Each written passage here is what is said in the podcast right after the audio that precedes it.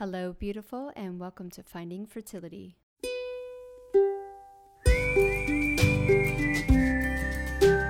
I'm your host, Monica Cox from FindingFertility.co, and I created this podcast to help get you to start thinking outside of the box and realize that your infertility might have nothing to do with your lady bits. Rooted in functional medicine and personal experience, Finding Fertility is all about looking at the whole body and finding the root cause of your infertility. Finding Fertility does not diagnose, prescribe, or treat any issues of infertility. But what we do is take a holistic approach and improve your diet and your lifestyle to get you steps closer to creating your dream family. Just by being here with me, listening to this podcast, you're already going down the right path to making your dreams come true.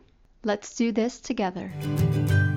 Happy Friday. Welcome back. I hope you guys have had a beautiful week. We are here with the Q&A section from last week. So without further ado, let's get started. So let's answer some questions. I know we're on TikTok here. So you have PCOS. I started a gluten and dairy-free diet, but my OBGYN is calling that a fad diet. Instead, she recommends the Mediterranean diet. So this is a perfect example of a really shitty diet advice. Like this type of stuff really pisses me off.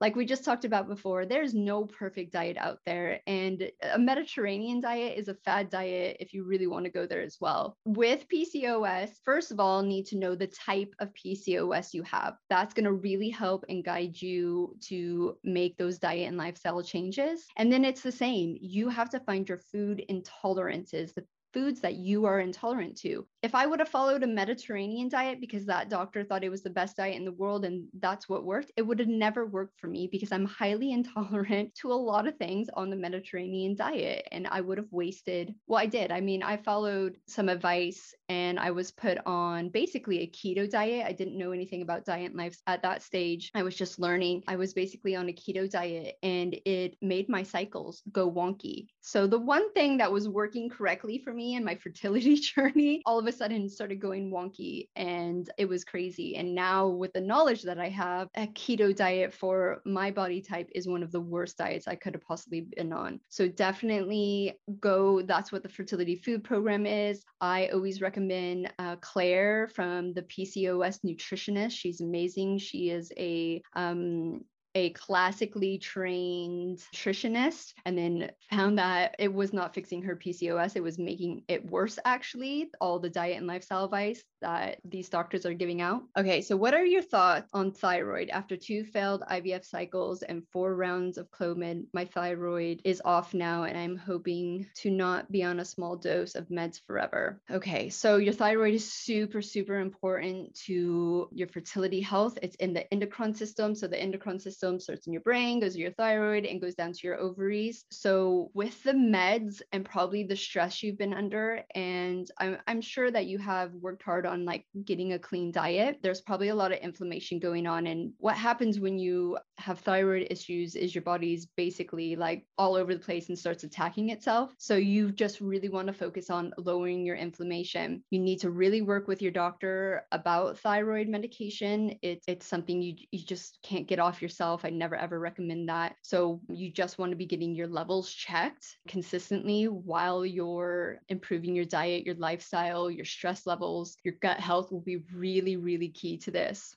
As you said, also conceived after endo changes on my own. Miracle is now four months. Oh, congratulations. Yeah, just keep going. I think you just need to focus on that thyroid health um, that would be one of your common normal health issues. Can high white blood cells affect fertility? Yeah, it can do. If you are having high white blood cells, there's obviously something going on. You need to find why that issue is happening and resolve it that way. Secondary infertility, a thing. Yes, I have secondary infertility. Yeah, secondary infertility to me is a lot like unexplained infertility. Unexplained infertility, we dropped off the cliff before we started trying to have kids. And secondary infertility, you dropped off the cliff after you've had your first or your second child. And this is really, really common now. I think we're going to see secondary infertility kind of go through the roof because having a kid and just everything that comes with it can literally just push you off that little edge. That's all you need is that stress of pregnancy, the stress of having a young one. It's really no joke. So, yeah, secondary infertility is all about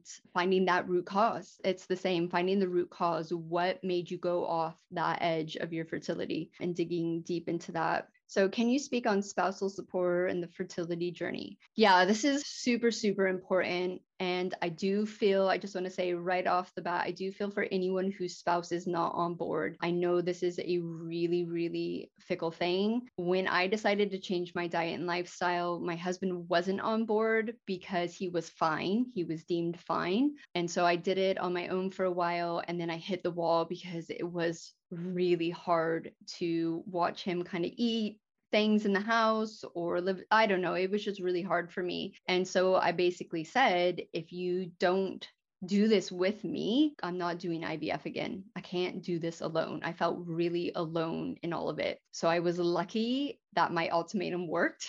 I know that it won't work for everyone, but it is really key because you already feel so alone in everything, anyways. And I said to him too, I was like, I know that you're deemed fine, but half of our really crappy embryos came from you as well. It can't always just be me. And I said, if we can't do this together, then how are we going to raise kids together? How are we going to go through pregnancy together? So, getting that support is super key. I would say if your partner isn't up for it right away, start and just do it anyways and kind of be that beacon of light. And I know that for me, I did all the hard work. I remember sitting at the breakfast table a few months into our diet and lifestyle changes, and my husband had the audacity to say, You know, we're really doing well on this, aren't we? And I just looked at him and went, Yeah, I am doing amazing at this because I was the one doing all the meal prep. I was the one doing all the prep for lunches. I was the one getting up and making all the breakfast. And I just did it because I knew that this is what I wanted.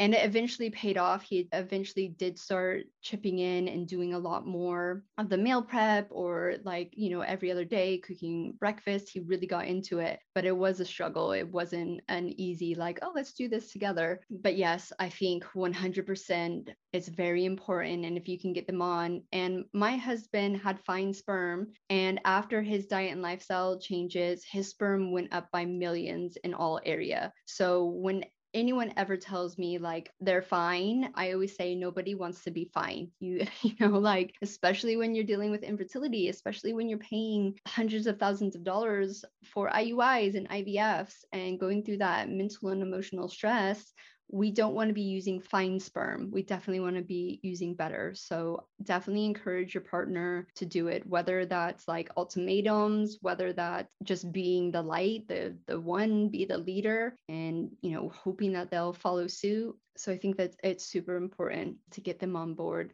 So I think that is it for me today. I am actually sweating. so it's really hot in Hawaii with all the doors and the fans off to do this recording. Thank you so much for joining me and for all the questions. Um, I love coming on live and oh, one more. What if your spouse has diabetes? How does that play into it? So he'll want to support his diabetes. Um, he'll have to do, you know, the the specific things to help manage his diabetes. Obviously, he's never going to get rid of it. I don't know specifically how diabetes affects sperm quality. So you might definitely want to be checking the quality of his sperm and seeing how it goes. Guys are the same too with it takes I think about 90 days, I think maybe even a little bit more for sperm to mature. So you'll need a solid three months together to improve both sperm and egg quality. So it could be a thing to do together, which parenting and childbirth and all that are things you're all going to have to do together. So that is like my best top tip is just say, that we want to build a family. We want to do this together. Let's start with changing up our diet and our lifestyle. And fingers crossed, you'll continue that in throughout your pregnancy. And then when your babies come, keeping up that healthy diet and lifestyle to help better their future, help better their health, you know, help better them not having to go through any issues or decrease their chances. Epigenetics was a huge reason why I got into the fertility health anyways to impact help impact our our children's lives. It's a real thing. There's translational epigenetics you know it's not set in stone but you can have a huge huge influence a positive influence on your unborn children. So this extends far beyond just getting pregnant. And i think when you go through this journey and for anyone who has unfortunately caught the two pink lines and it didn't go as planned you know that there is a whole nother aspect of your journey when you do become pregnant. Um, and that's once again where the mental and emotional health come in. All right, beautiful. Have a wonderful day. Thank you so much for joining me, and hopefully we'll connect next week. Bye. Thank you once again for tuning in to the Finding Fertility podcast. If you're loving this podcast, please leave us a rating and review and let us know how this podcast is supporting you to get steps closer to creating your dream family. I hope you have a beautiful weekend, and we will see you next Friday for another episode of the Finding Fertility podcast.